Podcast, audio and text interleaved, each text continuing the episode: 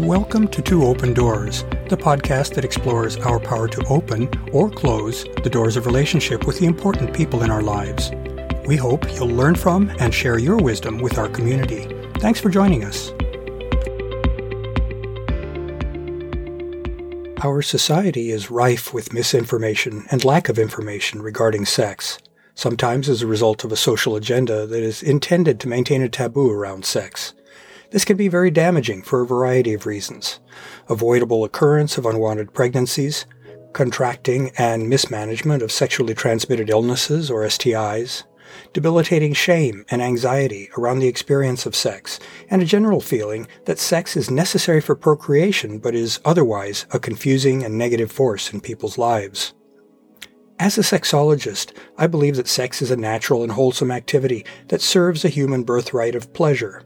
Neurobiology clearly positions sex as a powerful central human motivating force. I believe that much harm can come from an attempted denial of that reality and from an attendant attempt to control and channel people's sexuality. Given its powerful influence, sex does deserve respect and responsible handling, but other than in rare cases of compulsive behavior, sex should not be disowned or stigmatized. For adults and children, it's a normal part of being human.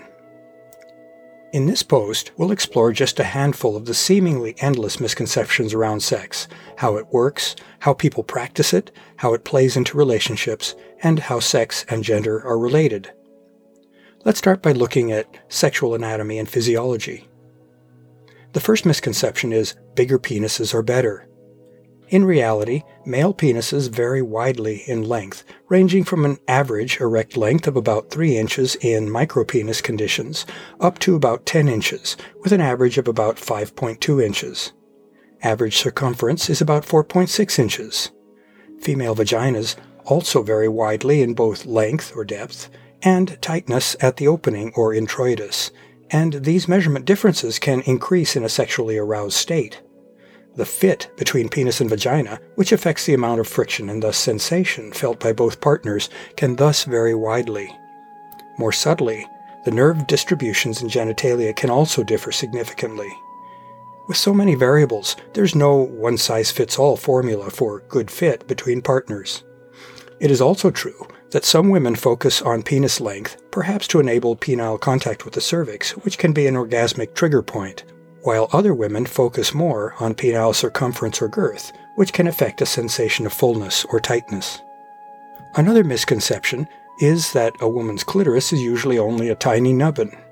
In fact, the clitoral glans, or head, is the visible part of an extensive internal structure that can be up to 5 inches long and which underlies both the outer and the inner labia. During sexual arousal, that entire structure becomes engorged with blood, and it also becomes exquisitely sensitive. Partners who recognize that fact can provide pleasurable stimulation to that entire structure, even when the clitoral head itself may be too sensitive for direct stimulation. Yet another misconception is that women can enjoy multiple orgasms, but men aren't built that way. It's true that women generally have a capacity for multiple back to back orgasms with proper stimulation. They have a refractory period, or post orgasmic time, during which another orgasm isn't possible, of only a few minutes or even a few seconds. In contrast, once a male experiences ejaculation, a subsequent orgasm can't occur for, say, 20 minutes to 2 hours. That's due to a longer prolactin mediated male refractory period. However, males can have multiple orgasms in quick succession if they avoid ejaculation, which triggers a refractory period. Taoist and Tantric traditions have long recognized and leveraged that. Techniques exist for helping train males to experience multiple orgasms. It's well worth exploring. Turning now to the area of sexual practices, there is a common misconception that penis and vagina, or PIV, intercourse is the only legitimate definition of, quote, having sex. Sex is an infinite playground, one that engages body, mind, emotions, and even spirit. Its major limitations are those posed by one's imagination and knowledge. Much or most of the body can be cultivated as an erogenous zone. Sexual preferences vary widely, including oral and anal sex, sensory play, BDSM or bondage, dominance, and submission masochism, and other possibilities. Through communication and exploration of one another's bodies, partners can widen their sexual domain to include and practice that that they find pleasurable. Those possibilities go way beyond just PIV. All of these practices are normal and no cause for anxiety or shame, despite what our sex negative culture might say. They're far more prevalent than most people think. Another misconception is that frequent masturbation can blunt the enjoyment of coupled sex. In fact, masturbation is best seen as an adjunct, separate practice to coupled sex. It's a great way to get to know one's own body, so that one can then bring that body more fully into coupled sex. Again, our culture has deeply stigmatized masturbation as a deviant practice that will grow hair on one's palms and will otherwise cause harm. Nothing could be further from the truth, so don't believe it. Another misconception is that pornography is damaging and should be carefully avoided by all. Regarding porn, your mileage may vary. It's not something that can be classified as either good or bad. Porn is entertainment and is thus not a good or realistic model for how one should enjoy one's own sex life. It's certainly not a realistic way to learn how sex actually works, as unfortunately many teenagers learn, nor is it a model for what physical traits we should all strive for, and chastise ourselves for when we cannot achieve those same traits. In addition, a lot of porn mixes violence with sex in a toxic combination. Violent porn is probably best avoided. Instead, erotica, which is female favored depictions of sensual, sexual, and romantic activities, may be a more wholesome medium to include in one's sexual practices. Properly chosen porn can be a healthy and exciting enhancement to one's bedroom practices. Turning now to experiencing sex, there is a misconception that all adults feel drawn to sex. In reality, people vary widely in the degree to which they feel sexual attraction to the people in their lives. There is an entire population of folks, perhaps a bit under 2% of the population, who don't feel sexual attraction from others. Such asexual individuals can still desire and make emotional connections and lead full and satisfying lives. Still others, called demisexuals, need to establish an emotional connection with a potential partner before they can experience the possibility of a sexual draw to that partner. The bulk of the population, so called allosexuals, do feel sexually drawn to partners to varying degrees. We humans are a varied lot. There is a misconception that, quote, good sex usually ends with orgasm for a woman. This pernicious belief can turn an otherwise satisfying sexual experience into a performance oriented competition. Males may be left feeling that they have somehow failed if their female partner doesn't experience an earth shattering orgasm. In so doing, they lose their proper focus on pleasuring their partner and themselves into an exercise in self grading and criticism. They've failed to give their partner an orgasm. In actuality, of course, women own their own orgasms themselves.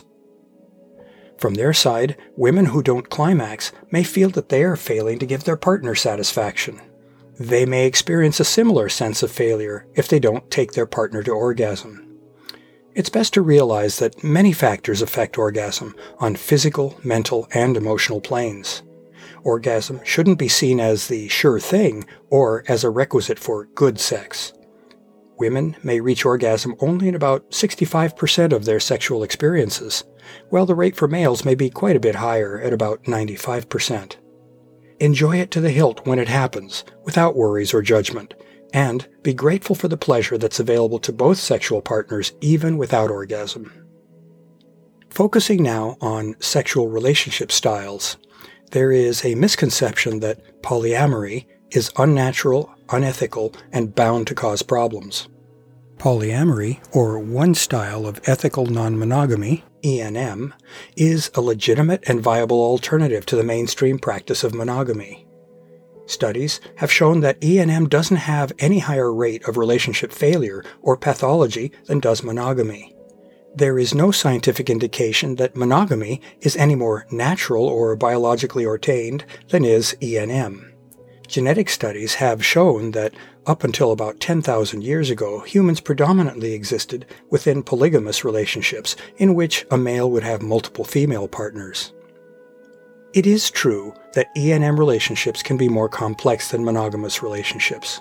Such relationships involve balancing the needs and desires of three or more people. ENM requires well developed communication skills and emotional intelligence, or EQ. It also requires good time and energy management skills. In exchange for those demands, though, ENM offers satisfying and growth promoting deep connections with a larger number of people than is possible within a monogamous relationship. As in so many other things, life is a trade off. Turning now in the direction of gender, there's a misconception that gay people choose homosexuality as a lifestyle or that homosexuality is genetically preordained. There is not yet any conclusive evidence as to whether homosexuality is a choice or whether it has an underlying biological component. There's a lot of political energy behind trying to force a conclusion to that question, one way or the other. The reality of bisexuality muddies the water even more. As in so many other facets of human nature, it seems likely that both nature and nurture are involved. Similarly, it seems likely that sexual preference, that is, orientation, exists on a spectrum rather than in binary black or white form. Such unavoidable uncertainties suggest that we try to avoid attaching good or bad labels to any of the many existing kinds of sexual orientation. Diversity seems to be a natural human trait.